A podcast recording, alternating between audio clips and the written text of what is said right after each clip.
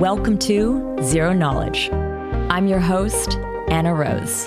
In this podcast, we will be exploring the latest in zero-knowledge research and the decentralized web, as well as new paradigms that promise to change the way we interact and transact online.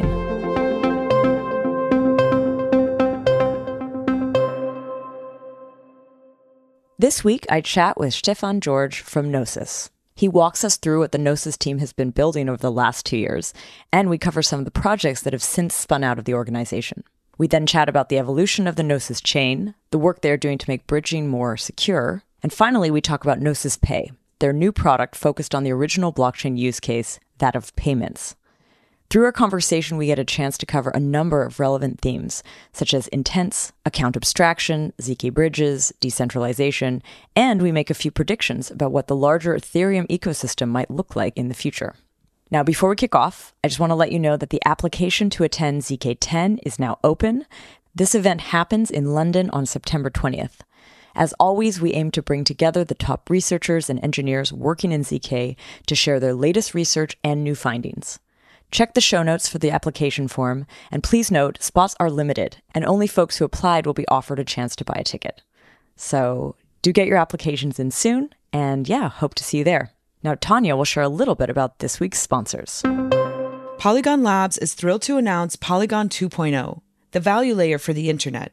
Polygon 2.0 makes mass adoption possible by offering users and developers unlimited scalability and unified liquidity.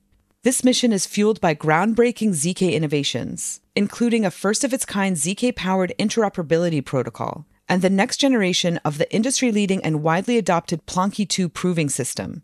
Polygon 2.0 will change the way we experience Web3 by bringing the security and decentralization of Ethereum to the scale and usability of the internet itself. Polygon 2.0 and all of their ZK tech is open source and community-driven.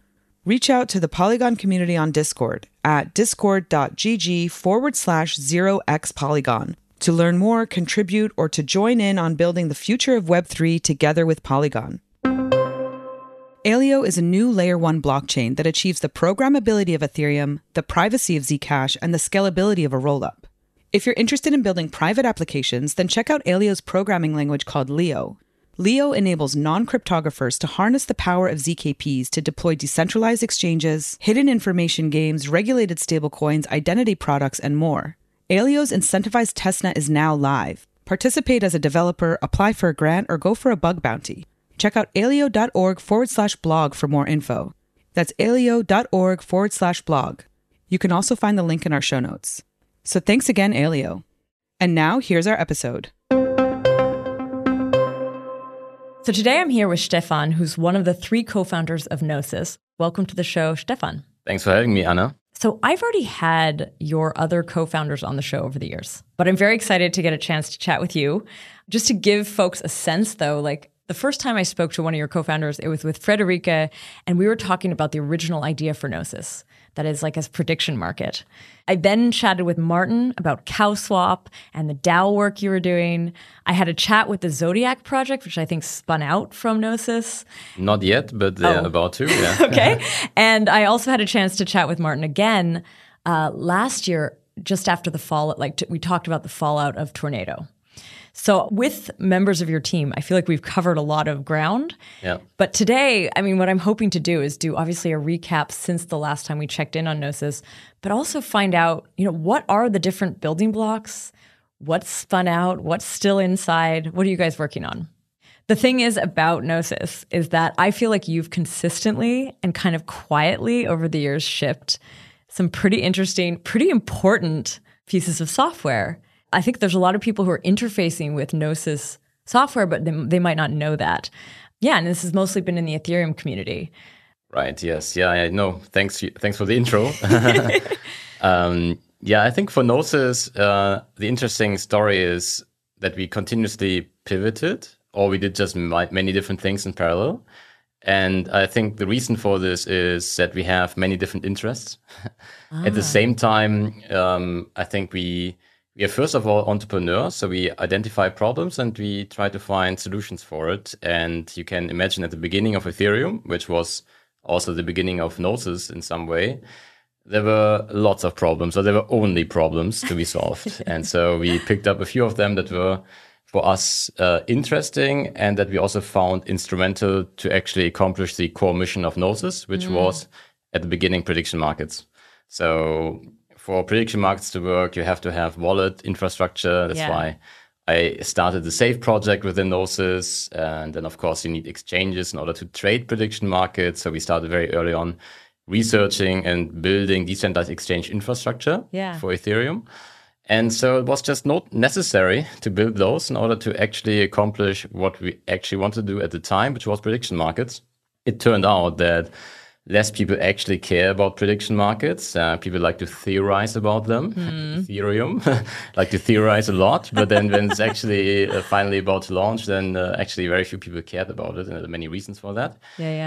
Fortunately, however, everything else that we built in order to make prediction markets work, worked actually much better than prediction markets. So it's almost like the tooling you built to get to your goal became your business. Exactly. That's exactly what happened. And eventually those kind of side projects became the main projects. And at some point they became so big that it became obvious they would be better off growing faster and being more successful by not being part of the core organization anymore, but being independent, creating their own identity and grow as they think it would be best. That helps us to understand a little bit why, you know, even in this early intro, this idea of spinning things out. So I have a sort of a starting question, which is, do you now consider Gnosis to be a bit of a like company builder or almost like a studio? Because you have these ideas, you build the product, you build up a team, and then you spin them out. And I know this isn't like the way you started off, but do you feel like you could kind of call what you do now something like that? I think that's basically it. You're right. And I would say it's still like some kind of core fundamental layer that can eventually connect all the pieces, which I think is also important. And that is Gnosis Chain. So Gnosis Chain is its own network that came into existence. Actually, the original version of Gnosis Chain was xDai that started in 2018, but eventually it merged with Gnosis. So I feel like that's kind of a fundamental layer that can connect all the dots of what has been built as infrastructure components on top of EVM blockchains. And so ultimately, I think all the components that were built and eventually spun off, like SAFE and CowSwap, and now potentially Zodiac, they all have a role to play in this like larger vision of Gnosis Chain. That being said, we continuously innovate and have new ideas and form new teams that eventually also become spin-offs. So I think in some sense, you're definitely right. Like we are kind of a venture builder, effectively a venture builder without even ever having the exact purpose for becoming a venture builder. Some people like we originally started in ConsenSys, which obviously was a venture builder. And now many people refer to us as actually being more of what ConsenSys wanted to be. So I think it's just kind of in our nature of being entrepreneurs, having many interests and trying to align many people with this vision. And then eventually those become too big for us to continuously drive all of them forward. And we find the right people that can take on ownership and become founders of those. I think that's the extremely important part that many people completely underestimate. Of course, you can always easily say like, okay, this becomes now a spin-off, but you need people that can actually drive this, right? Like you need founder type people like we fortunately had in Gnosis and are having in Gnosis that are able to really drive things forward, that form their own vision, that are able to hire great other people to work with them. And if you don't have this, then there's no spin-off. I wonder, can you share with me some of the projects that you did start that didn't go anywhere? Because I feel like there's no way it's only home runs. We talked about some like big ones. It's a very big graveyard. Usually we clutter over this, but no, I'm happy to talk about this. Can I ask you about one of them? And maybe it wasn't a graveyard one, but I do remember many, many years ago, we were talking about like auctions. Yes, you're talking about the Dutch Exchange. Was that a graveyard project? Yes. Okay. That I can fairly confidently say was a graveyard project. And I think it was probably, if you compare the like time we invested into it to where it is now, like the biggest investment of resources from our side with the smallest like output or success. It was that one. It was still instrumental for CowSwap. So in some sense, you can see many things as being continuation of other previous projects because it's the same team working on those. They have the same, like they gained experience through those failures, obviously, and ultimately led to actually better products. And I think also what we saw is like we hired a lot of people which were great engineers, but they were new to blockchain. And so they mostly relied on us giving guidance and making design decisions. And I think over time, of course, they became more and more senior, so they could really much better argue with us, which ultimately led also to better products. And I think for the Dutch exchange specifically, there were many, I would say, user experience problems why it never really took off. And it was also an ownership problem. So as part of Dutch Exchange, actually, we also formed DXDAO, if you remember this DAO. So DXDAO. Oh, DXDAO. DX, like that's okay. Why Dutch Exchange, DAO. Got it. And so the problem that we foresaw with decentralized exchange is not only writing the smart contract and writing a nice UI, but you also need someone to host this UI and be responsible for the operations of this exchange, right? And we didn't have any license for this. So together with launching the exchange, we also launched a DAO. Okay. And we had one of the first liquidity mining programs actually that gave those people ownership in this DAO. Wow. And this is how DXDAO was formed. So it's a very interesting experiment. You can think about this, like you are in a room that's dark, like this room without light. You switch on the light and then you see all the other people in this room and those are your co-founders. Yeah. That's kind of how DXDAO came into existence. So suddenly there was a DAO, there were people with ownership, but no one knew each other until the point where the liquidity mining program was actually done and you could really form teams. Well, unfortunately, this, as with every DAO, they struggle in getting started. And so they were not really able to drive the exchange to being successful. So Uniswap was way more successful, obviously. But DXDAO itself had interesting activities. So they really started forming an organization. And most importantly, they were even able to coordinate a token sale. Okay. And for themselves or for someone? Well, for the DAO itself. Okay. They capitalized the DAO with a significant amount of Ether. I think something like 20,000 Ether. Whoa.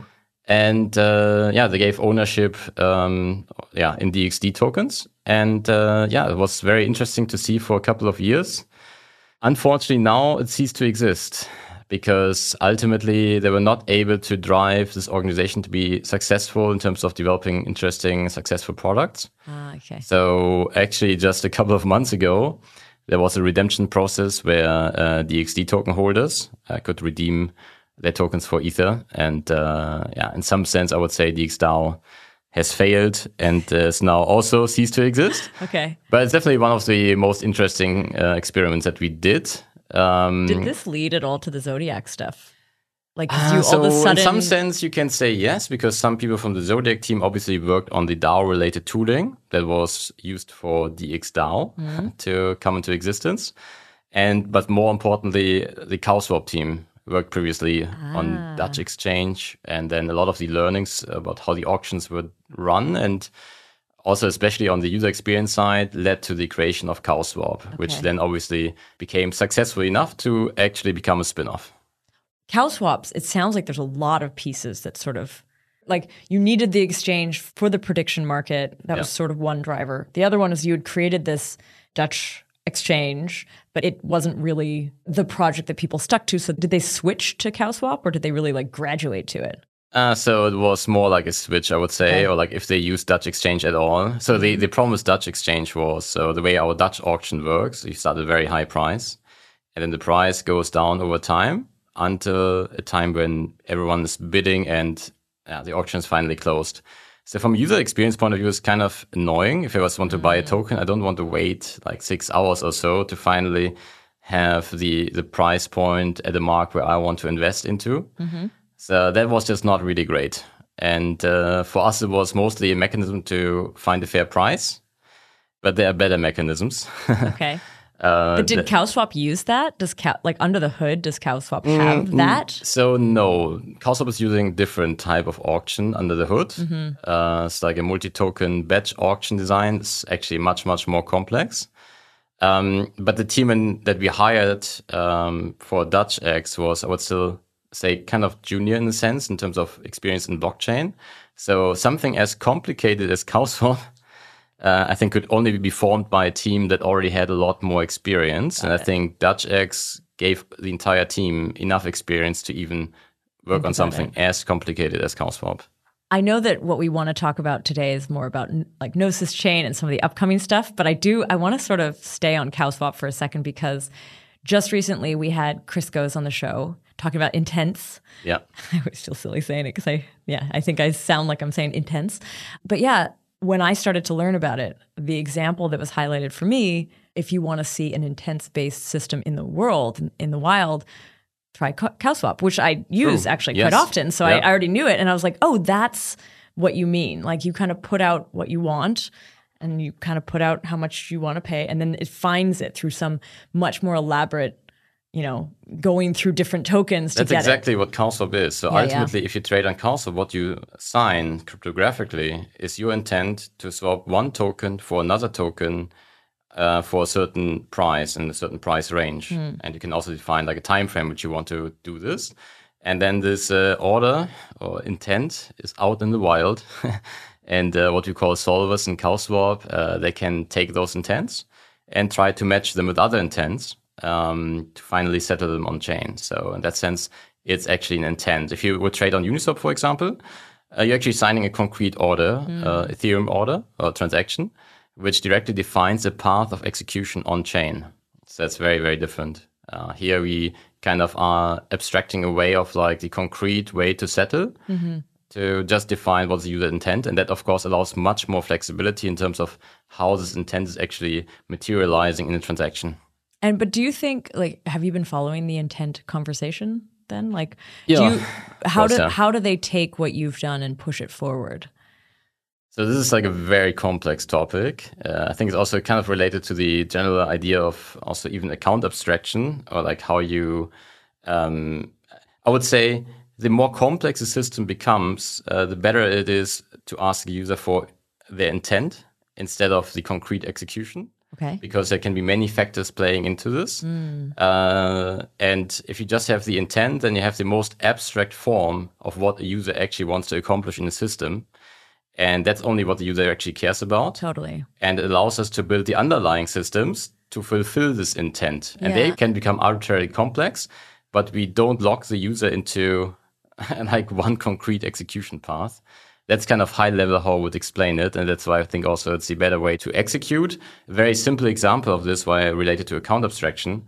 One fundamental feature that account abstraction, also through SAFE contracts, allows to do is to abstract the intent from paying the fee for the transaction. Yeah. So one big user experience issue on blockchain is still people have to understand what's a fee for a transaction, how do I price this transaction, what if there's a gas spike, I have to resubmit this transaction because my gas price was too low. All of those user experience issues, they can all be now abstracted away because the user only cares about swapping a token.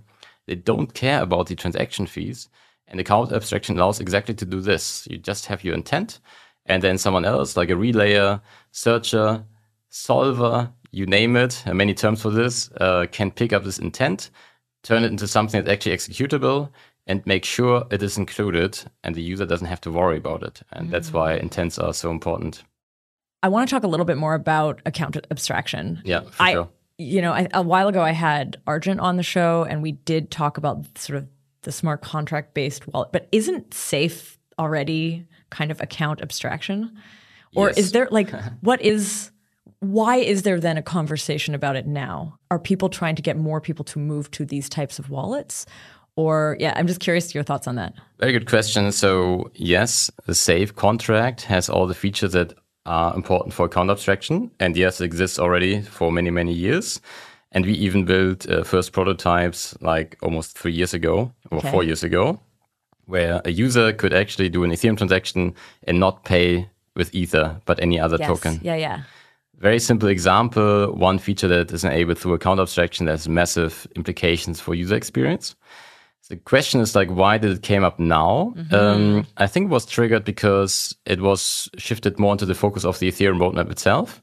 Vitalik brought it up. The EIP 4337 was formulated and got a lot more attention.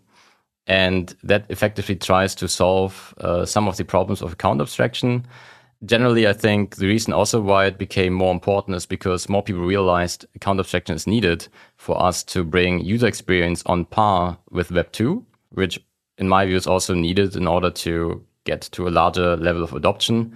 If you really want to onboard finally this next million, 10 million, whatever amount of users, we have to have account abstraction in place. Mm-hmm. And it can't have the name account abstraction anymore. No, it needs to be so hidden. Yes, it is. And actually, I would say the SAFE is most likely to be the core infrastructure for this, simply because it's the most widely known smart contract. Mm-hmm. So, for example, every WorldCoin user is using a SAFE contract. Mm-hmm. Different opinions on WorldCoin, but I'm very glad with their design decision to use SAFE contracts. Yeah. And now we see more and more wallets implementing SAFE contracts under the hood to allow account abstraction.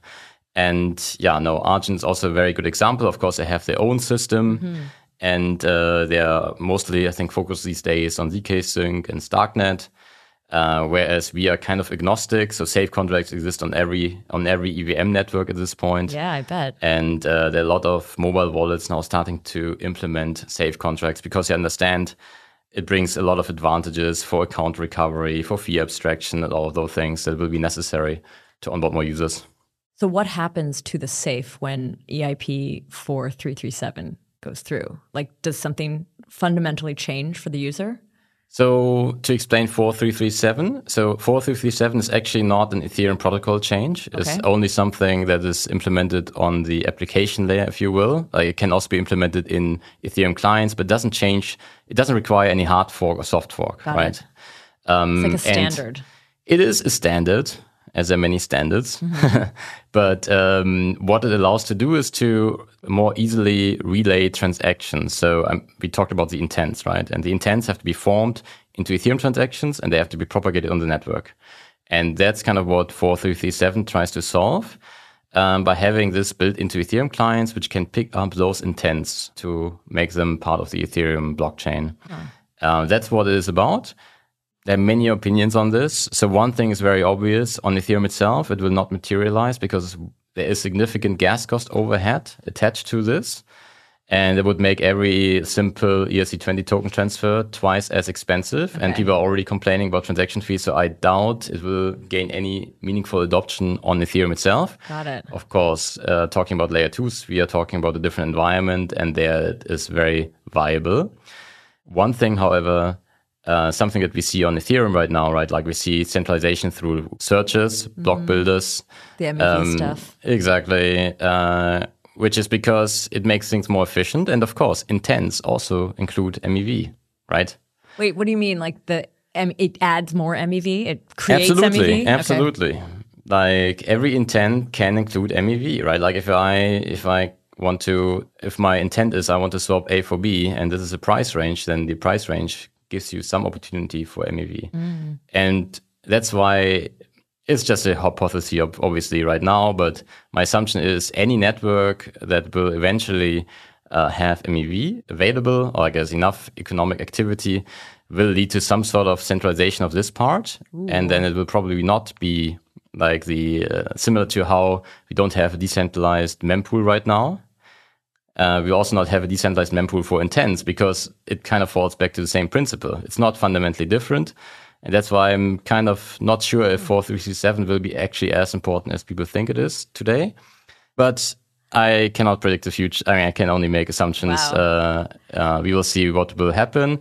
Huh. In any case, I think the SAFE contracts will be quite important for this because they are just independent of how the mempool is. It's just a way how users can settle intents.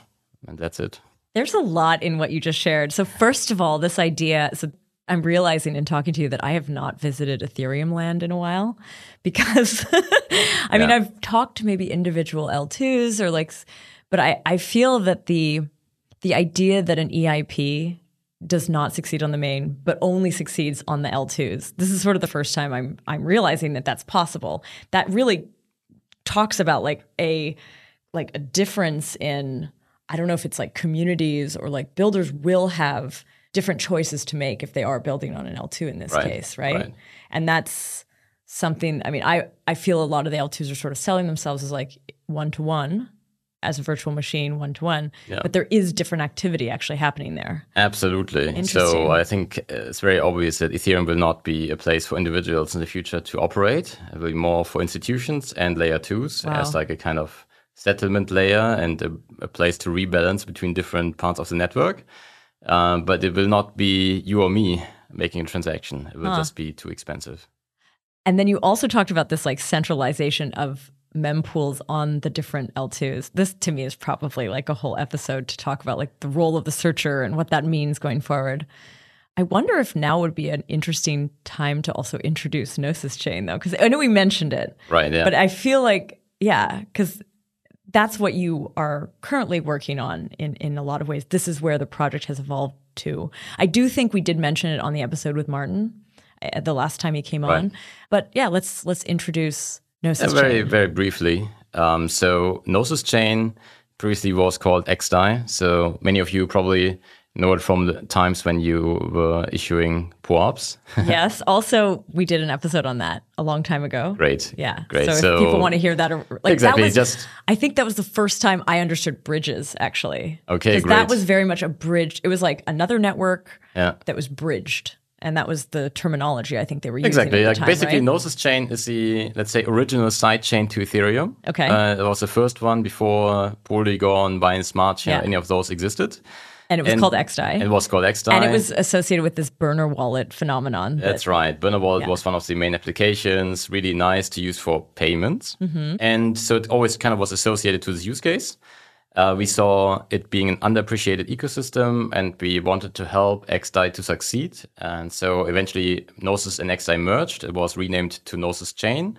And we changed the technical roadmap.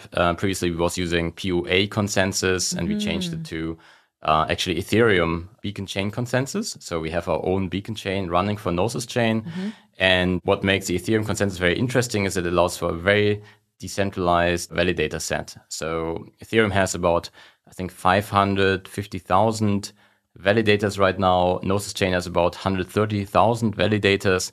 And there's literally not any other networks that come close to those numbers. Yeah. And of course, this number also has to be taken with a grain of salt because it's more important how many different entities are actually running those. It could be just me running all validators, would not be very decentralized.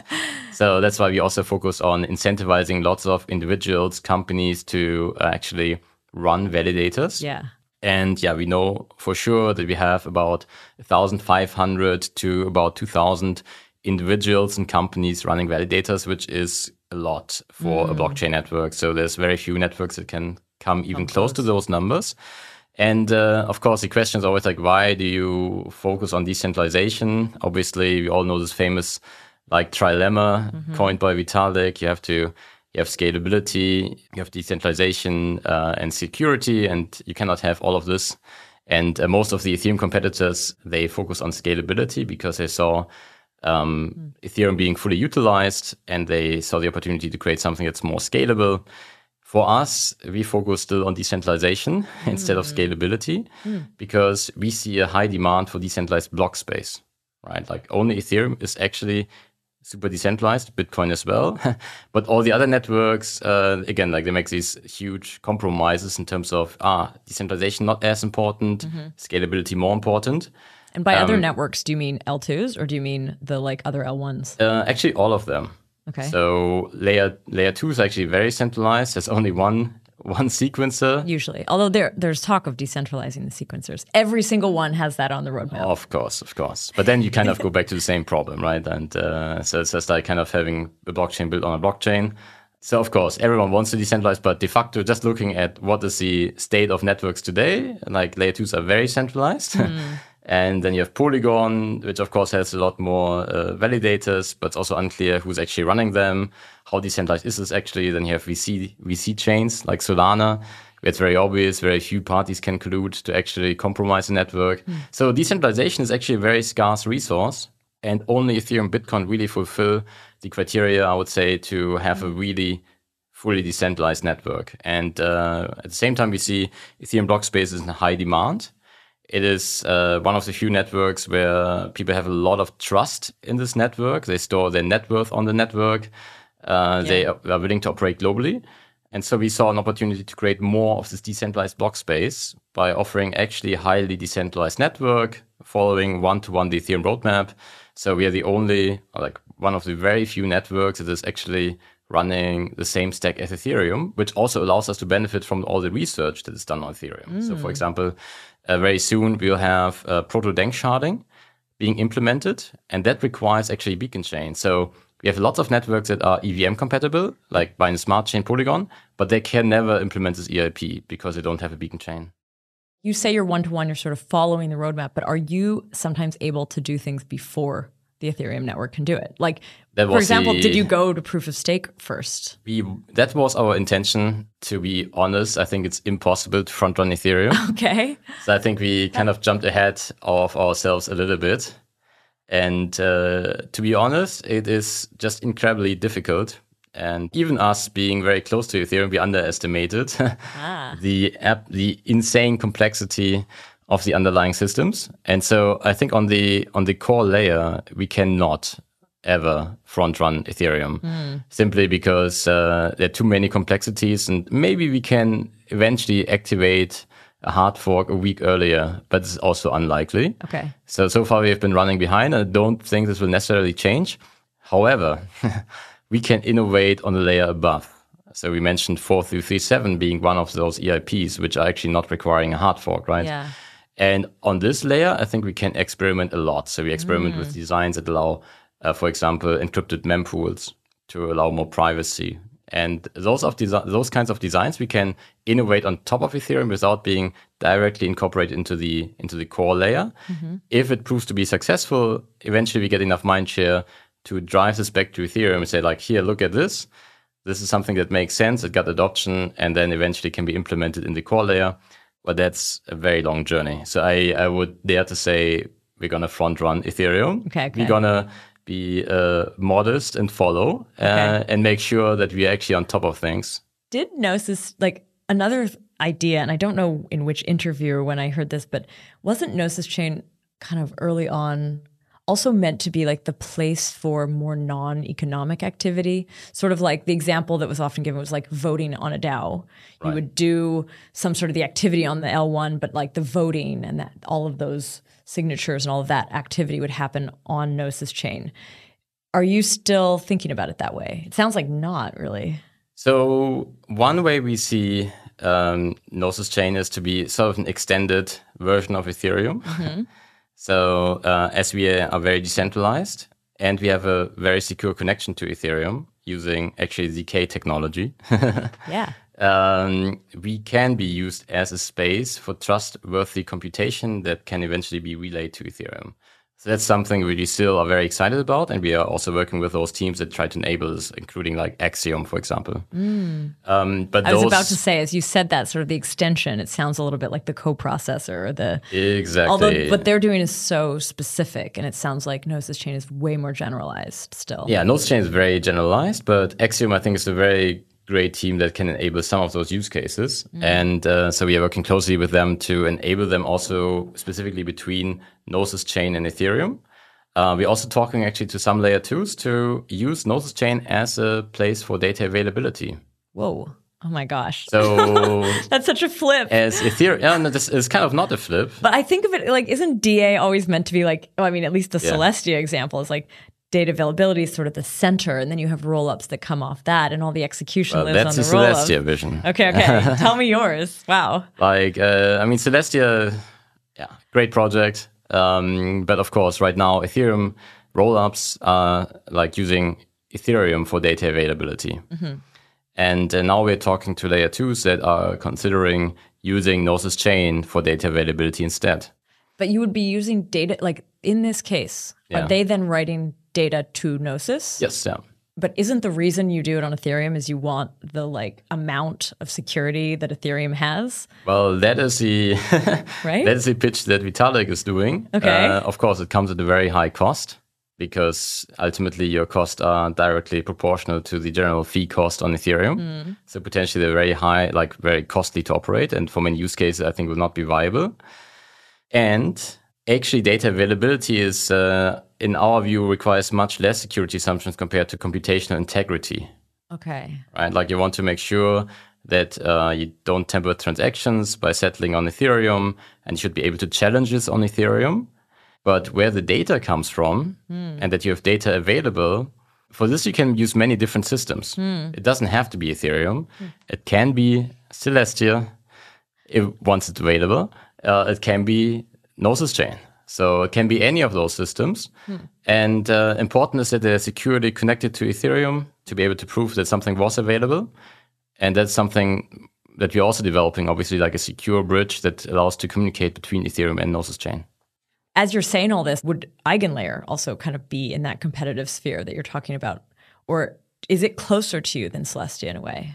Good question. So I think it's a bit closer to us for sure, but it plays in the same, in the same field. Wow. I feel like I need to see a map. Me too. I mean, even when you talk about data availability of L2s, like if they're using Gnosis, and Gnosis meanwhile is using the Succinct technology to Ethereum, and they're using their own sort of like ZK, I mean, not really bridges, but, you know, the ZK rollup proof. Right. It's like you see sort of the central Ethereum, you see all these chains branching off it, and then you see all these things between them. And I always thought, oh, it'd just be bridges between them for tokens. But now you're talking about like, no, we're going to abstract this part of what you're doing, and we're going to do it on another L2. I mean, it's just wild. Computation. Yeah, it's totally wild. I mean, for me, tokens is just like one very simple use case. Actually, it can be built around bridges. But of course, bridges, like most of the bridges implement something called arbitrary message bridge. It's a protocol that allows to send arbitrary messages. And this can do anything, basically. Crazy. Do you think, okay, so as you were describing this scenario too, it starts to look a little oddly like Cosmos or something, like these like different things that are all connected. And currently there's like one central one. But do you envision, this is like, obviously no one can predict anything, but could you imagine that there's a future where there's these roll-ups kind of hanging off Ethereum, and then they have their L3s hanging off them, and then maybe the center of gravity shifts? Could that happen? So it will never shift from a layer 1 to layer 2 or from a layer 2 to a layer 3. And that's simply that's not possible because the higher you go in the layer, the less secure it becomes. You always depend on the security of the underlying layer. Okay. But however, in your case, you're a full-on blockchain with a token. So what we foresee is a future which kind of combines the idea of Cosmos, of having multiple networks running parallel, with the vision of having layer 2s expanding the blocks, like the block space basically of the underlying layer 1. Crazy. So effectively, we'll have multiple networks being securely connected via ZK bridges that can prove state correctness and that you're operating on the canonical chain. Yeah, so this will happen. And then those will have layer 2s, layer 3s, whatever on top of it to scale like their specific applications. So the other architecture that had this look a little bit would have been Polkadot with Kusama, because I remember when they did those two. I mean, like, ultimately, the architecture has become extremely alike. Yeah. So I think it's kind of a mix of horizontal scaling and vertical scaling that ultimately all of those systems drive towards too. Yeah. And I think it's great. It's like, it's good to agree sometimes. It's fascinating to see it all sort of converge in that way. But you can also see like there were different building approaches. Like how did these systems come to life? Some were predefined and designed. Some were sort of like spec'd and then picked up. I put Polkadot in the first one. I put Cosmos in the second. And still figuring it out. And then Ethereum, like I guess Serenity had originally also predicted something like this? Yeah, there were very vague ideas of like how the future should look like, and it's changed so many times. I think, Ethereum is kind of like, we just launch something and figure scalability out later on approach. Yeah. Whereas Polkadot was more like top down, okay, we solve scalability this way. And Cosmos was, I think, also more organic with the difference that it was always more app chain specific instead of having a generic environment for any kind of application operating on the same network. Although a lot of the zones that are successful have had to sort of become full blockchains anyway, because those connection points weren't really there for them to start using the other networks. Like now they're getting there, but It's sort of funny. It's like, all converging to the same. So something that I also predict, another prediction. Ooh. So kind of what we see is Ethereum is at capacity, right, for the last years, actually. On the other hand, we have like the concept of app chains. App chains basically have one network trying to have one application being run on this network, and that's it. And I expect actually instead of having this application sharding, we rather have user sharding. Whoa. So user sharding for me is a bit similar to how you play computer games, actually. You know, like we have different servers you connect to, like the European server, US server, depending if you want to play something. You're talking about like an MMO? Yes. Like if you, okay. Yeah, so I'm talking about not the World one you download, not the CD that I put into my no. Like you, you play one of those MMORPGs, right? Okay. And those can only scale because they have many different servers in different regions. And it makes sense because you always play with people. Well, many times you play with people in proximity. Yeah. Well, it's definitely kind of one way to solve this problem, to have those different servers. And that's kind of how I predict also how blockchains ultimately will evolve. You have user sharding, so you have like different layer twos. They will all have the same applications, but you will shard the users according to how likely they transact with each other. And in a way, so it's funny because it is sort of happening, but it's happening because of like the marketing efforts of teams. Like you'll have some L2s that just worse or like other blockchains that like went into a single market. Yeah. Japan or Turkey or something, and they happen to get a lot of users from that particular. It makes sense. That's how it grows. Like every user wants to have everything, right? Like you're not moving to a city where you have only a bakery. You need everything ultimately to feel like you can get around, and that's the easiest to accomplish by having everything on the same network, because you can have the same assumption of how costly transactions are. And I also like to compare it to cities. You know, like. Depending where you live, you have different transaction costs, and user sharding will also happen not according only where people live, but also what kind of price they can pay for transactions. Mm. If you live in Manhattan, obviously you are willing to pay more rent compared to, I don't know, living in another city in the US. And that kind of, I like to compare blockchains to this as well. Like if you can be in the expensive shard where you can maybe do like high value transactions, because you have a lot of money, you can pay a lot, but that's basically Ethereum. Mm-hmm. And then you have like other districts of the city that can be Optimism, Gnosis Chain, whatever, where people with less money want to transact, or like other use cases are being developed, which just require a different environment. You had mentioned the Succinct Bridge just before. Right. Let's dive into that in a little bit more detail. We did have Uma on the show as well. It's so funny. This episode in particular is going to be like the list of other episodes that people should listen to. This is a very kind of like, hub and spoke episode. But yeah, tell us a little bit about the Succinct Bridge, where it's at. Is it already live and are you using it? Yeah, so I will not dive into the details of ZK. Uma is 100 times better at this, and you as well.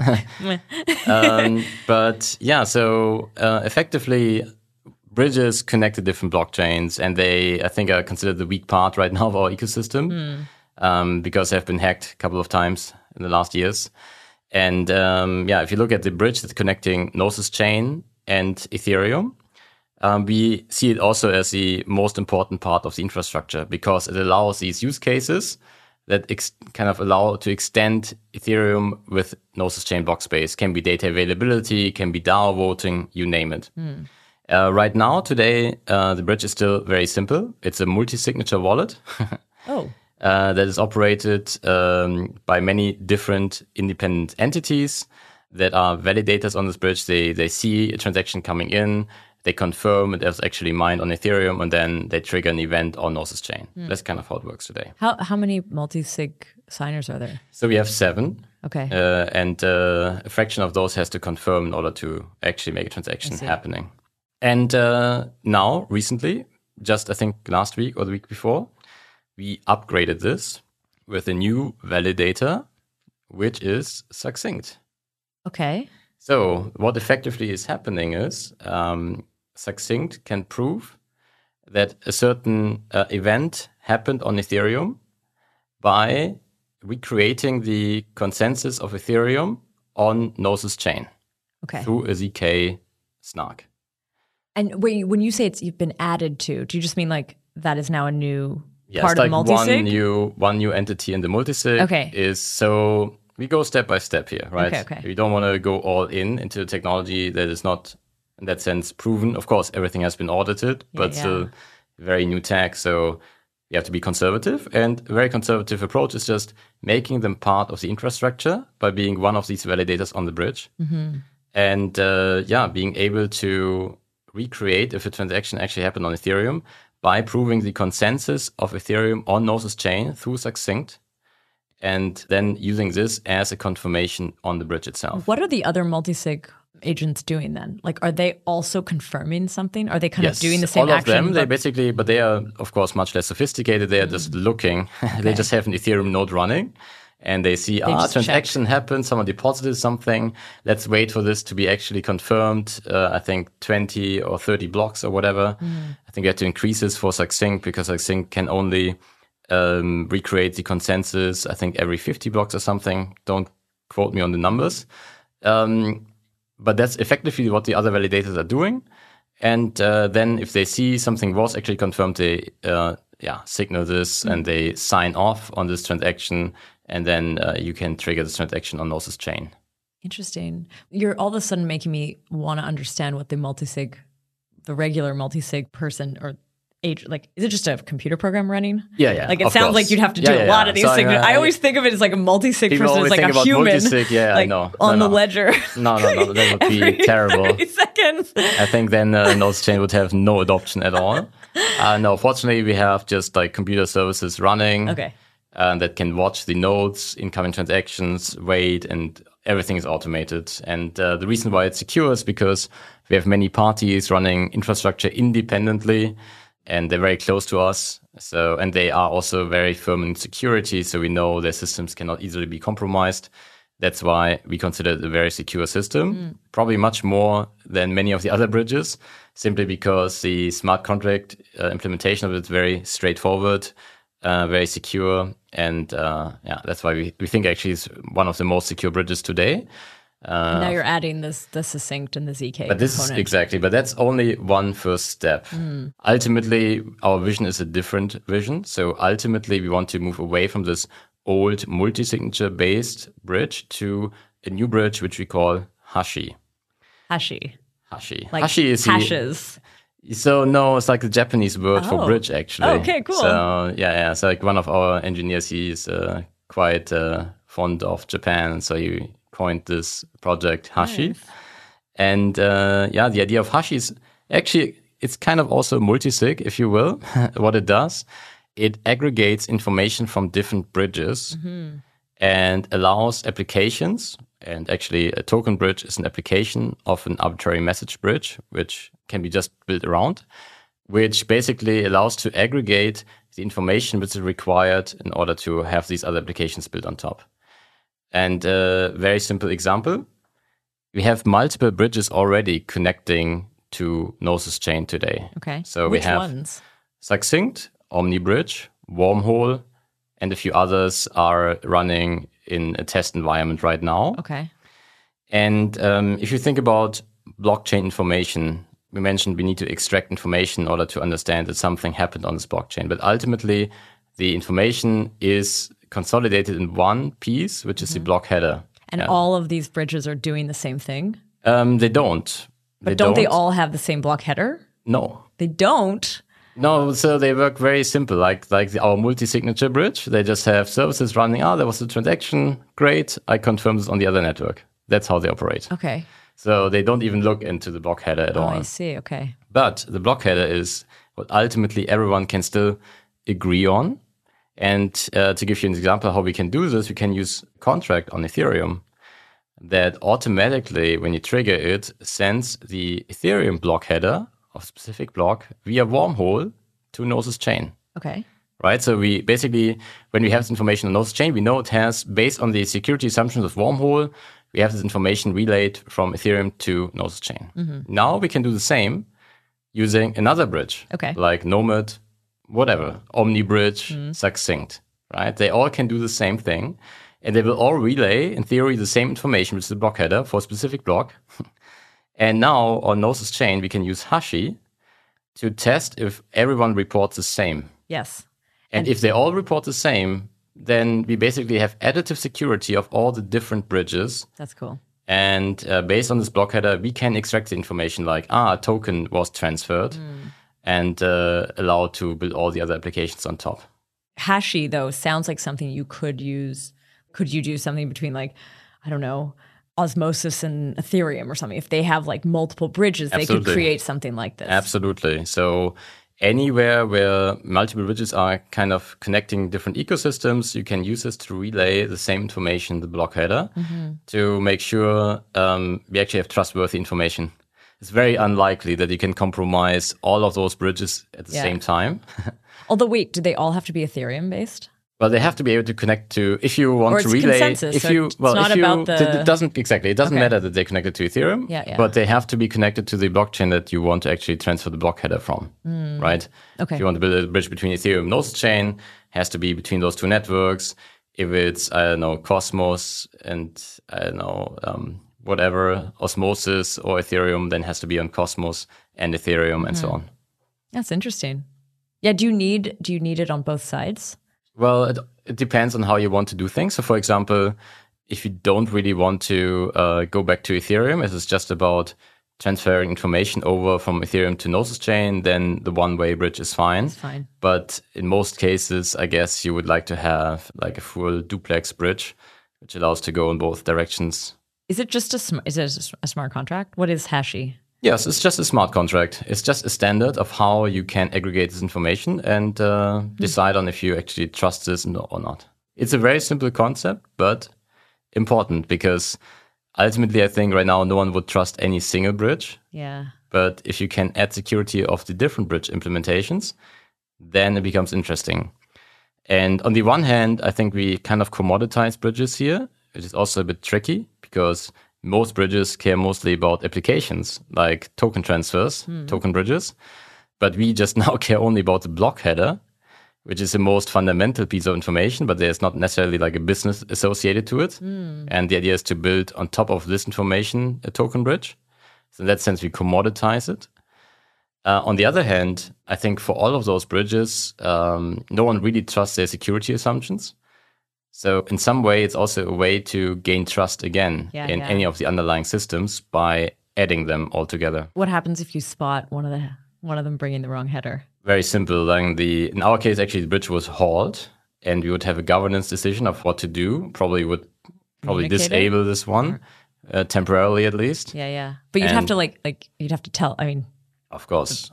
I mean, the assumptions should never happen, right? Like if this happens and there's something was compromised. Something so much bigger is happening, either a technical flaw or just a security compromised, whatever. And then it's better to just halt and see what's going on because otherwise, I think people have lost enough money.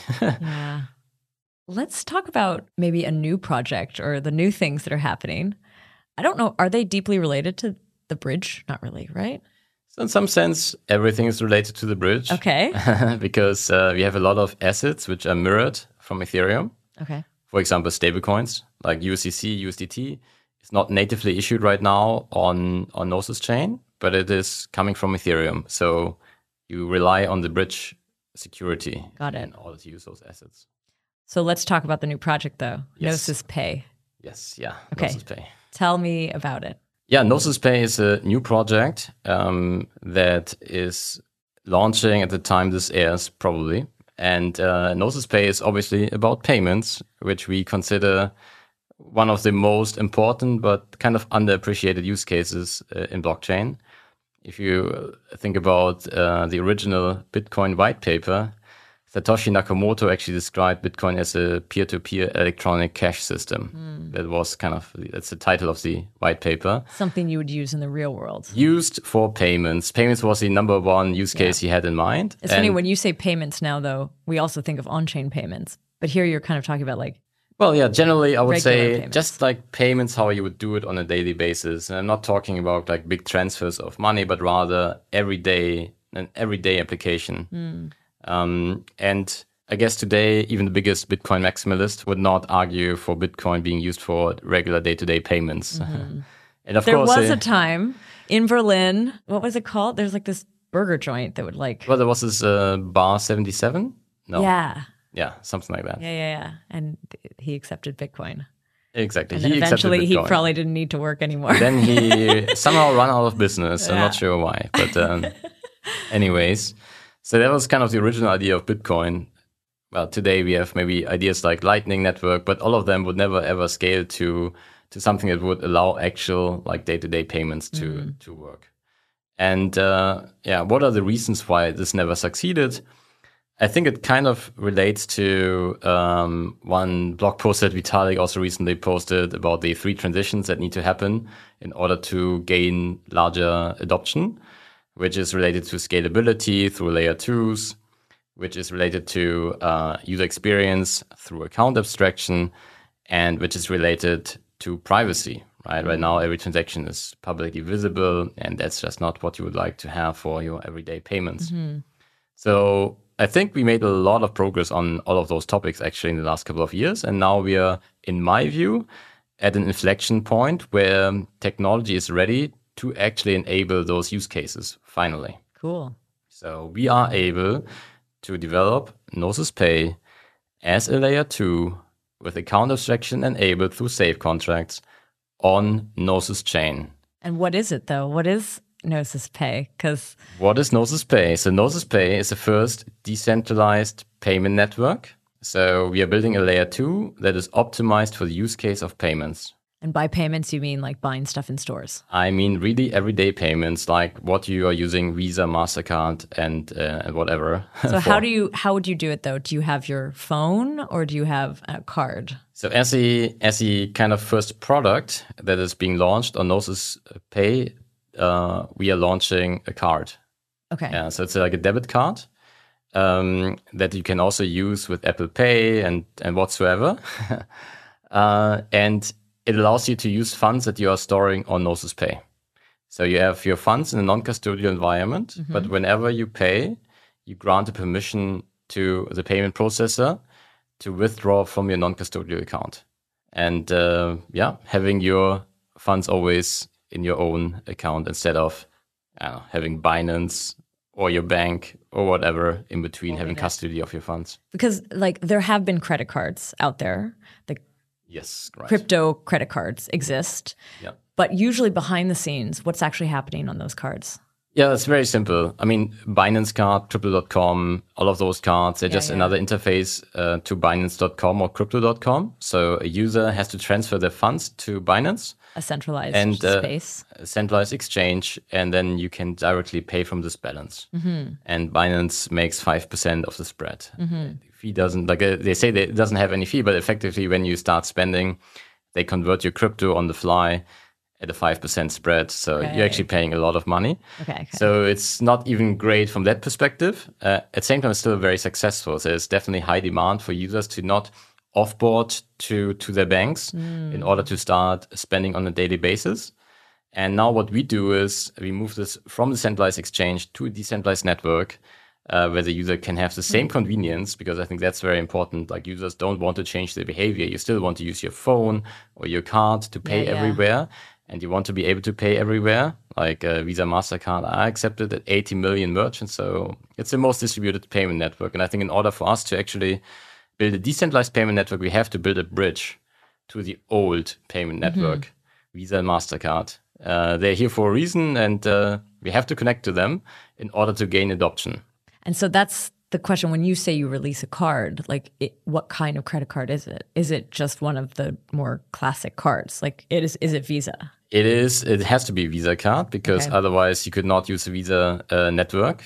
And then you could not be accepted at 80 million merchants. So they've done that legwork on the ground to get in the door. So we still have to, at this point, we have to work with Visa in order to gain adoption and make sure our users have a great experience. At the same time, we settle everything also on a decentralized network. Yeah. So you have your funds on decentralized network, and at the same time, you can use all those funds anywhere in Visa. Mm-hmm. And the perspective obviously is to grow this network to eventually allow also peer-to-peer transfers between customers and merchants. Because that's the reason why it's so interesting. If you look at we're always talking about removing the middleman, right? And we are always thinking only about Visa being the middleman. But if you look under the hood, then between the merchant and the customer, there's not only now the acquirer, the bank that acquired the merchant, and the issuer, the bank that's issuing the card for the customer, but now there's also a processor, there are aggregators, now there's Apple Pay in between. So there might be even the POS, like the point of sale, the device. Of course, the point of sale, like it's insane. Like the amount of middlemen in a regular payment transaction is completely insane. It's like in every transfer that you do, it's probably likely that about 10 middlemen are making a share of the profit. It's insane. And that's why it's also so insanely expensive to do those transactions. And we see the potential that over time, we can start removing some of those and replacing them with actual decentralized technology. Because ultimately, there should not be anything needed between the merchant and customer being in the same shop, doing a simple peer-to-peer transfer. What ultimately is obviously enabled through blockchain already. But in the past, what you've needed is each one of like the merchant and the buyer to have on their phones or in their space some sort of like equal wallet with the right tokens that they could transfer, and then they have to wait and like make sure that they, you know, hopefully they're online and da-da-da. But here you're talking about just using a card. Could you imagine like what's the next step then? Like you sort of mentioned that you would even get rid of more of the middleman. Would you create then your own credit card and try to sell, like get that into the hands of people? Well, I cannot talk about this. No, Stefan's just giving me a funny face there. Maybe just kidding. So there's, of course, let's say the short-term plans, mid-term plans, long-term plans. Short-term and mid-term is driving adoption. And we will have to rely on the existing infrastructure in order to gain a lot of adoption. And I like to bring the example of Skype. So I think I was also one of the first Skype users, and I was really enjoying to do IP, voice over IP calls with everyone else, while everyone else was still using landline. Eventually, Skype built Skype in and Skype out, right? It allowed me for my voice over IP account to call a regular landline and landlines to call into my voice over IP account. And today, every call on this planet goes over voice over IP. Yeah. And I think we have to get to a similar level with financial transactions. Right now, everything happening in the old world, a lot of gatekeepers and a lot of middlemen making money. And we have been building in crypto over the last 10 years technology that would enable something else. But somehow we forgot to build this Skype in, Skype out experience, which allows to actually seamlessly connect between those two and that actually allow transition. Yeah. And that's exactly what we are building with Gnosis Pay. So we're building this bridge that connects the old world and the new world and allows people to seamlessly interact. So eventually we can bring more people over. And of course, the more people on our side, the more likely everyone else is going to join. I want, in the end, Revolut to operate on Gnosis Pay. I want these neobanks to operate on Gnosis Pay, take advantage of the opportunities that we have been building in blockchain over the last decade. But we need to make the first step, and that's exactly what this card is about. I want to hear a little bit under the hood what's happening, though. So, like, what I picture is that you have your account on. So, when you also, is Gnosis Pay a separate L2, or is it on Gnosis Chain? So we're going to launch on Gnosis Chain, but this will be its separate layer 2 because Gnosis Chain's layer 1 has the same constraints as Ethereum. So we have to operate in a different environment to really allow large-scale adoption. So what if you have something on Ethereum, you'd move to Gnosis and then move to the L2 on Gnosis Chain. Right. But of course, this can be made really seamless. I don't expect any user to do all these hops manually. And of course, there will be also liquidity directly injected into the layer 2. So it will be very, very straightforward to use. Okay. But on that, you'd have an account. Correct. And then you also create an account for the card. Like, because how do you go into the real world? How do you connect those things? Right. So this is where our bridge comes into play. So we build a bridge that connects to Visa. At the same time, it connects to your on-chain account. Okay. What kind of bridge? It's basically like we implement the API that is offered by different payment processors that allows us to operate in different parts of this planet to settle any kind of transaction. Okay. The crypto part is implemented through SAFE accounts. Every user can give these different processes an allowance to withdraw from their account a certain amount per day. This can be cryptographically ensured easily through a smart contract. Okay. And now if you're going to pay, what effectively happens, if a user starts paying at the POS, we get the information via the processor that a Visa transaction has happened. The user has authorized this, and we can deduct this amount from the user. So do you have a Gnosis Pay on the L2, another account that's sort of like... Yeah, of course. You have basically a SAFE. So there's like two Gnosis Pay accounts on this L2. One is yours, one is the Gnosis... It can be one, actually. It's just one account, and we can just withdraw from this account because it's a SAFE contract. No, but what I mean is one is the user... Right. And one is the processor. The processor. Yeah, that's right. On the actual network. And then... that processor account is it's the one that's sending the signals directly to this. Correct. Implements the RP exactly. Yeah. Okay. And I guess it's connected to a specific card. Of course. Yeah. This mapping is done via our bridge. Mm-hmm. And I think just to give a good example of how we can innovate and remove middlemen in this transaction, you probably have never heard of 3DS. So basically, when you do large online transfers, sometimes you're prompted to do like a second factor authentication. Okay. And now instead of you logging into your bank account and eventually proving this, we can actually go straight and ask you to confirm with a private key. Okay. Do you have to KYC? Actually, that's the next question. So if you want to use Visa, you always have to KYC. Okay. But we don't see KYC as an evil process. Actually, we also try to innovate on this part. So there are two companies I want to mention. One is Fractal, we are using for KYC, and they are building a new system called IDOS, which allows the user to own their data and easily share it with other entities if they want to. So it's kind of like a distributed KYC platform where I can one time get KYC information for Gnosis Pay, but then I can also use this and passport it to other services I want to use on this network. Mm. They don't use ZK though, do they? Not yet, but it's compatible with it. And there's another interesting project I want to mention called OutID, or OutDID, sorry. Oh, yeah. You probably know those guys. I've heard of them, yeah. Yeah. So they use the information on the passport to create a ZK proof that Republic of Germany has confirmed this kind of information. Mm. And it fulfills certain criteria, like certain age or whatever, without revealing this in particular to the entity requesting this information. But does Visa accept any of this yet?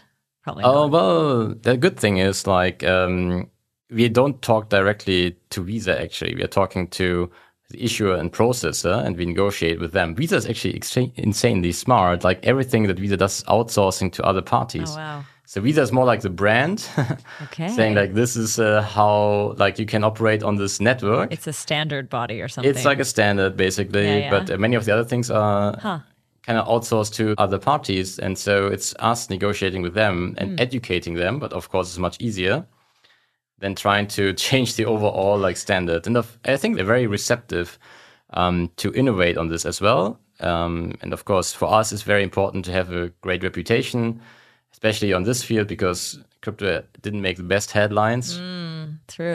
in the recent past. Yeah. Compliance is really important to us, and that's why we make sure that every fund or all funds that are on the layer 2 have to go through a KYT process, meaning it stands for Know Your Transaction, by the way. Yeah, I wondered if so you just said it. Okay, I thought it is, yeah. KYC is Know Your Customer. Yeah. KYT is Know Your Transaction. So we know the origin of the funds, and we know they can be used in fiat as well. And everyone operating on the layer 2 can accept those funds and doesn't have to worry about that they could not offboard. By the time this airs, can anyone sign up for this? How do you do it? Yes, I hope so. So you will be able, or you are able, to buy those cards now. So you can go to gnosispay.com. And you can go through a simple process to purchase one of those cards. And then hopefully, the goal is that in about 1 to 2 months, actually, the cards are shipped and made available to everyone, and then you can start using them everywhere. Will this also spin out, do you think? Or is it spun out? It will definitely be also a spin-off. Okay. Simply because it's potentially at least a very big project. Mm. That I think is better to be executed in a separate environment as well. What was the hardest part of making this happen? It's not technology. Yeah, that's what I was going to say. No, like it's like... insane. Yeah, even the short history. I mean, at some point there might be another session just on the origins of this because they're very interesting and they tell you a lot about the payment industry actually. But no, the hard part is making people work together and making sure that an industry like payments, where we talked about middlemen, where we make everyone happy. That is not easy because ultimately we obviously depend on this old infrastructure and we have to make sure everyone is aligned for us to scale and actually make it a widely accepted and successful product. And that involves a lot of politics behind the scenes. Like so the technical part is, we have solved this technical part already for a couple of years now. But now I also realize... like, why did payments not happen before? Because of this. Why is real-world integration so hard? Is because you work with humans. And I do wonder, like, the middlemen that you're cutting out probably don't like that you're doing that. And, like, what do they do in today's world? Do they just, so we are not cutting them out. That's the simple answer. Right now, we are generating more revenue for them. So they appreciate it. And, of course, in the long-term future, it's clear that there will be alternative payment schemes. So Visa is the #1 payment scheme globally. MasterCard, the second biggest. And there are many others, actually. You would be surprised like how many alternative payment schemes there exist. Ultimately, we also would like to establish new ways for people to actually do those payments. And I think there's a lot of potential. And blockchain is already, by definition, kind of the ledger that is needed in order to do those payments. Just have it more, make it more accessible and make sure it's actually distributed everywhere. Yeah. Sounds good. Cool. Stefan, thanks for coming on the show and sharing with us sort of a catch up on Gnosis, all of the different pieces, some of the spin outs and all of this new work you're doing on Gnosis Pay. Thanks for having me, Anna. It was a pleasure. Cool. I want to say thank you to the podcast team, Rachel, Henrik, and Tanya, and to our listeners. Thanks for listening.